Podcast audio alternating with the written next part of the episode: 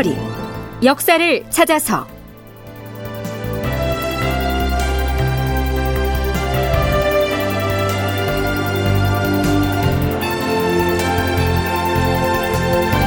제 992편. 광해군의 후원자 의인왕후가 죽었다. 극본 이상락 연출 최홍준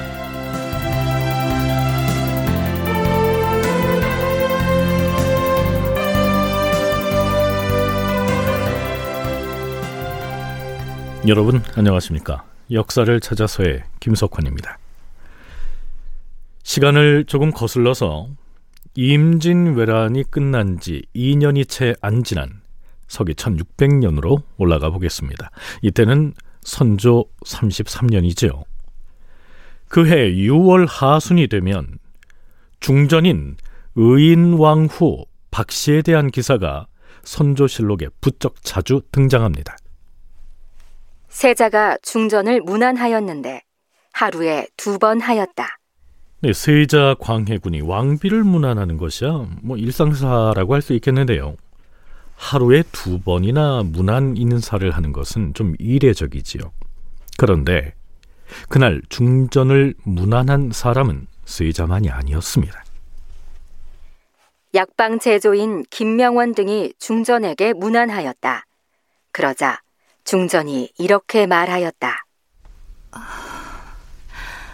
더위를 좀 먹었는데 다행히도 큰 병이 아닌 듯합니다. 그러니 이제 애써 무난할 필요 없어요. 오지 마세요.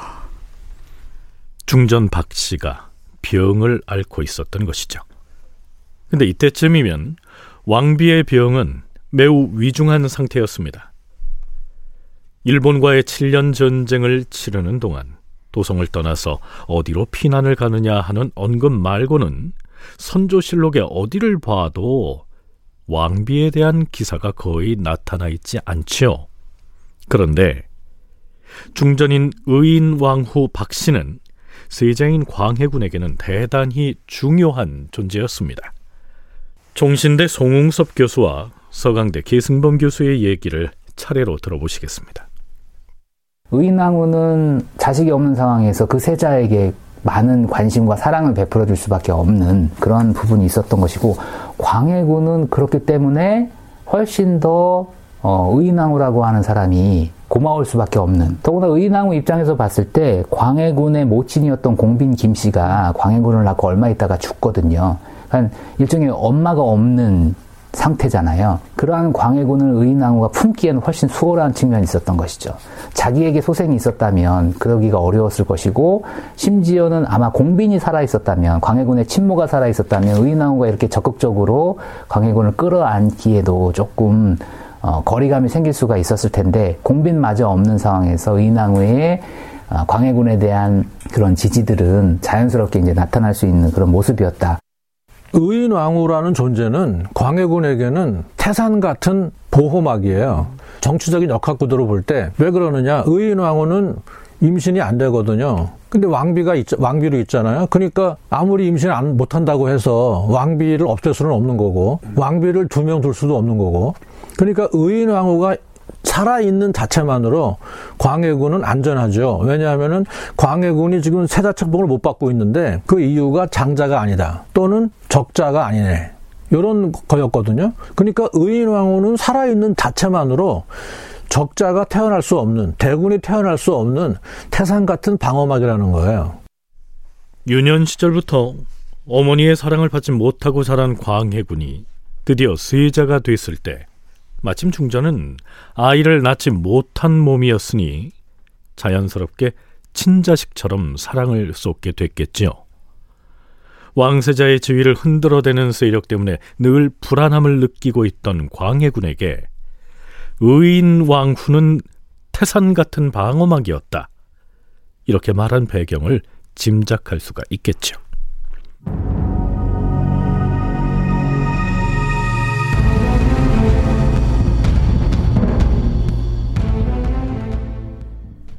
다음 날인 6월 26일 약방 제조인 김명원이 임금에게 아뢰었다. 주상 전하, 지금 중전마마의 병환이 오래도록 낫지 않고 있어서 신들은 민망스럽고 염려됨을 견딜 수가 없사옵니다. 의관들과 상의를 하였더니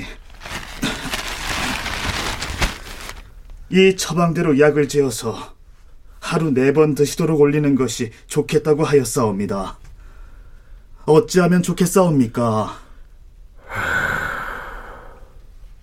아랜대로 하라. 중전의 병세가 위중하다는 사실이 알려지자 승정원의 승지들과 홍문관의 관원 그리고 의정부 대신들까지 차례로 문병을 합니다. 중전이 간신히 기운을 차려 이렇게 말합니다. 나의 증세는 더 나빠지지 않고 그대로이니 이젠 무난하지 마세요. 대신들은 또 선조에게 이렇게 주청하지요.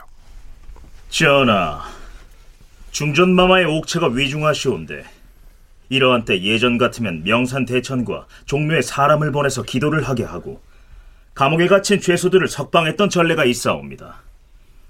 명산 대천에 기도하는 일은 전하께서 예조에 이미 명하시었으니 의금부에도 명을 내리시어서 속히 죄수를 석방하게 하심이 어떠하겠사옵니까?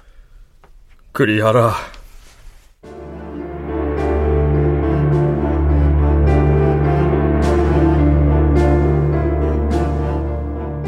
그리고 다음 날인 6월 27일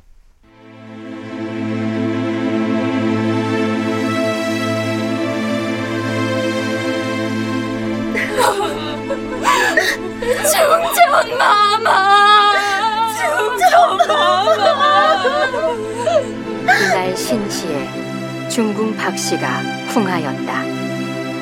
임금이 빈청에 모인 대신들에게 전교하였다. 과인이 끝내 중전의 목숨을 구원하지 못하였으니 나는 실로 망극하여서 어찌할 바를 모르겠도다.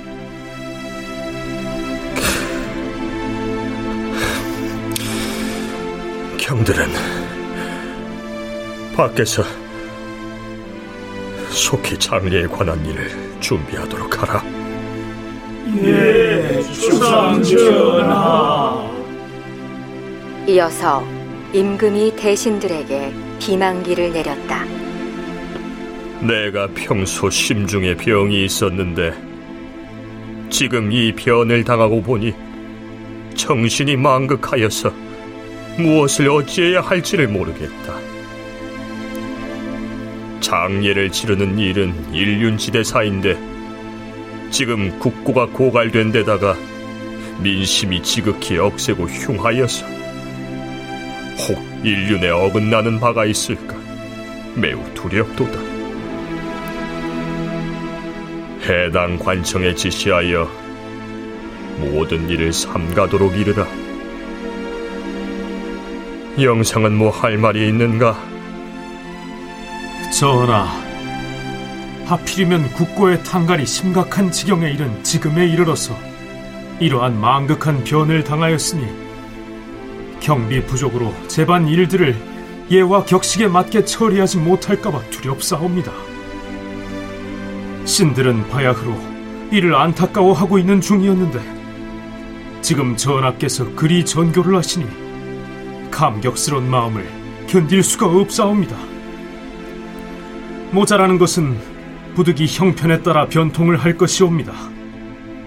민심이 사나워서 혹 생길지 모르는 문제에 대해서는 신들이 철저히 단속을 하여서 전하의 뜻에 만분의 일이라도 부응하게 싸웁니다. 그리하라. 네, 앞서 거론한 대로 의인 왕후는 세자인 광해군에겐 매우 특별한 존재였기 때문에 선조 말고는 아마도 가장 슬퍼한 사람이 바로 광해군이었겠죠. 하지만 광해군에게 있어서 이 중전의 죽음은 단순한 슬픔을 넘어서 정치적으로 매우 중요한 변화의 가능성을 예고하는 것이기도 했습니다. 서강대 계승범 교수와 총신대 송웅섭 교수의 얘기 차례로 들어보시겠습니다. 의인왕후가 1600년쯤에 갑자기 열병 앓다가 한 사나흘 만에 갑자기 죽어요. 정확한 뭐 병명을 알 수가 없지만, 그러니까 의인왕후가 사라져 버리니까 그 당시 왕조 국가니까 국모의 자리를 비워둘 수가 없잖아요. 그러면은 선조가 새 왕비를 맞이할 텐데, 당신은 다 처녀만 맞이하니까 그 처녀가 임신할 가능성이 있죠. 아들을 낳으면 드디어 적자, 대군이 태어날 수 있는 가능성이 열렸다는 것이고 이 가능성만으로도 광해군에게는 어, 유리할 게 하나도 없는 거죠. 의낭후가 죽죠. 그 의낭후의 사망이라고 하는 것은 여러 가지 정치적으로 변수들을 어, 새롭게 어, 나타나게 합니다. 선조가 죽지 않고 의낭후가 먼저 죽으니까 중전의 자리를 비워둘 수는 없고 그리고 새로운 국모를 세워야 되는 것이고 거기서 임모광후가 이제 들어오게 되고 새로운 왕비가 들어왔다 그러면은 새로운 왕자를 생산할 수 있는 가능성이 생기고 새로 들어온 왕비는 후궁이 아니라 중전이기 때문에 적자가 되는 거잖아요. 그의 소생은 적자가 되는 거니까 후계 고도에 있어서 되게 복, 잡한 지점들이 생기는 것입니다. 광해군은 후궁 소생으로서 왕세자에 책봉됐지요. 그런데 만일 선조가 새롭게 젊은 왕비를 맞이해서 중전의 자리에 앉히고 또 그 중전이 왕자를 생산하게 된다면 그 어린 왕자가 바로 적자가 됩니다. 필연적으로 왕위의 계승권을 두고 광해군과 경쟁을 할 가능성이 크다. 이런 얘기죠.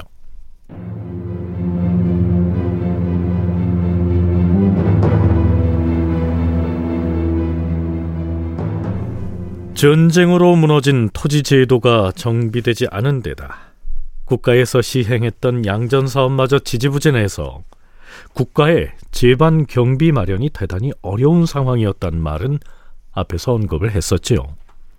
그래서 선조는 왕비의 장례를 간소하게 하도록 예조에 지시를 합니다. 그러자 예조에서는 대개 27일 동안 입는 상복을 이번엔 12일 만에 벗는 것으로 정했던 모양인데요. 홍문관에서 강력하게 항의합니다. 홍문관은 다른 말로 옥당이라고도 하죠.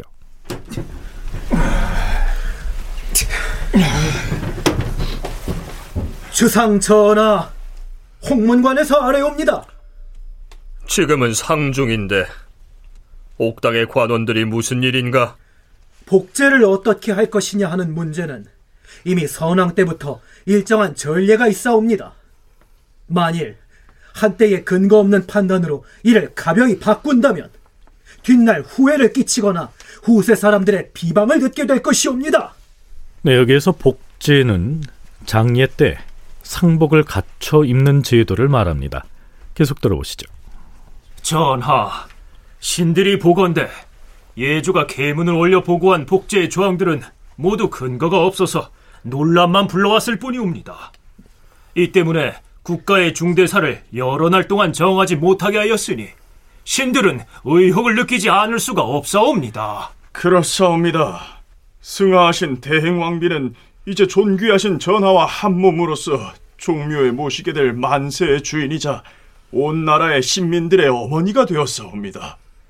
하운데 전하께서 어찌 격을 낮춰서 상을 치름으로써 응당 행하여야 할 예를 폐하려고 하시옵니까? 옛 중국의 효열 황후가 승하하였을 때 중국의 황제는 12일 동안 소복을 하였으며 12일 후엔 천담색 상복으로 바꾸어 입었고 27일이 되어서야 벗었사옵니다. 그렇다면 27일 만에 상복을 벗은 것인데 지금 예조에서는 12일 만에 상복을 벗는 것이 전례라고 하니 이는 크게 잘못된 것이옵니다.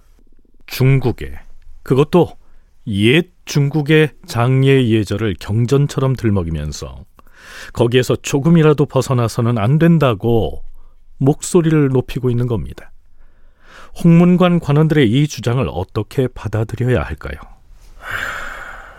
대신들과 의논해서 결정을 할 것이니 이만 물러가도록 하라.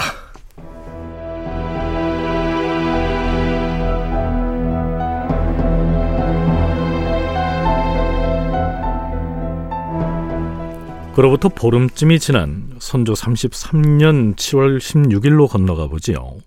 물론 의인 왕후의 상중이었습니다. 이때 무슨 일이 생겼을까요? 임금이 승정원에 폐륜 행위를 한 순화군 이보의 죄를 물어서 엄중히 다스리라는 비망기를 내렸다. 순화군이면 임해군과 함께 온갖 폐행을 일삼았을 뿐만 아니라 임진왜란 때 일본군에게 포로로 잡혀 있다가 나중에 풀려난 적이 있는 바로 그 왕자지요. 그런데 왕비의 상중에 그가 무슨 폐륜 행위를 저질렀다는 얘기일까요? 참고로 이때 순화군은 만 20세였습니다. 아, 그런데 그 내용이 좀 듣기에 민망합니다. 선조의 비만기 내용 일단 들어보시죠.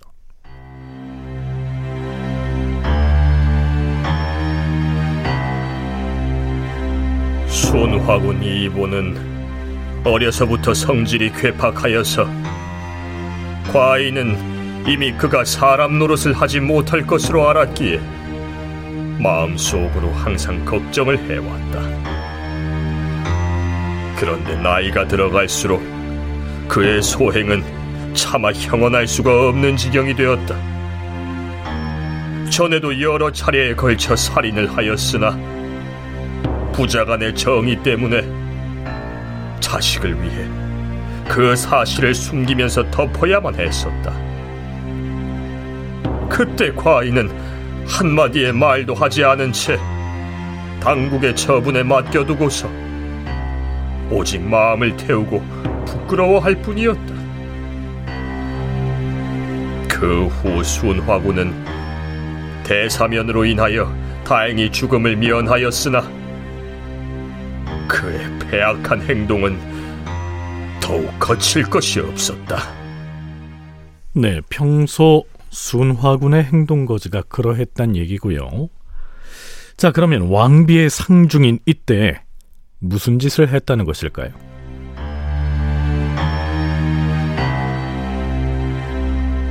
오늘 왕비의 빈전 바로 곁에 쳐놓은 여막에서 제 어미의 배비를 겁간하였으니 과인은 경악을 금할 수가 없도다. 내가 차마 입 밖으로 내지 못할 부끄러운 사안이지만 그래도 말하지 않을 수가 없다. 국가의 치욕과 내 마음의 진통함을 어떻게 말로 다할 수가 있겠는가? 이러한 자식을 둔 것은 곧 과인의 죄로서 대소신료들을 볼 면목이 없도다. 다만 내가 차마 그에게 직접 죄를 내려서 벌을 줄 수가 없으니 해당 관원으로 하여금 법에 의해 엄히 처단하게 하라. 보충 설명을 하면요. 사건이 일어난 장소는 다른 곳이 아니라 죽은 왕비의 빈소 바로 옆에 임시로 만들어 놓은 초막입니다. 거기에서 제 어미의 배비를 겁간하였다는 것입니다. 배비는 궁녀죠. 순화군의 어머니는 후궁인 순빈 김씨인데요. 어머니의 시중을 드는 궁녀를 아들인 순화군이 빈소 옆에 초막으로 끌고 가서 겁탈을 했다. 이런 얘기입니다. 선조뿐만이 아니라 왕실 전체로 봐도 매우 치욕적인 사건이 아닐 수가 없었겠지요. 이 사건은 어떻게 처리될까요? 다큐멘터리 역사를 찾아서 다음 시간에 계속하겠습니다.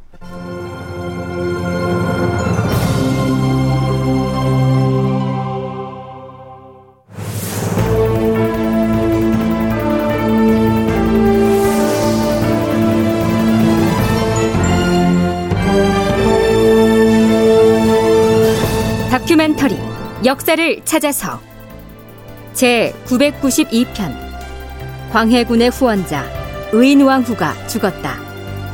이상락 극본 최홍준 연출로 보내드렸습니다.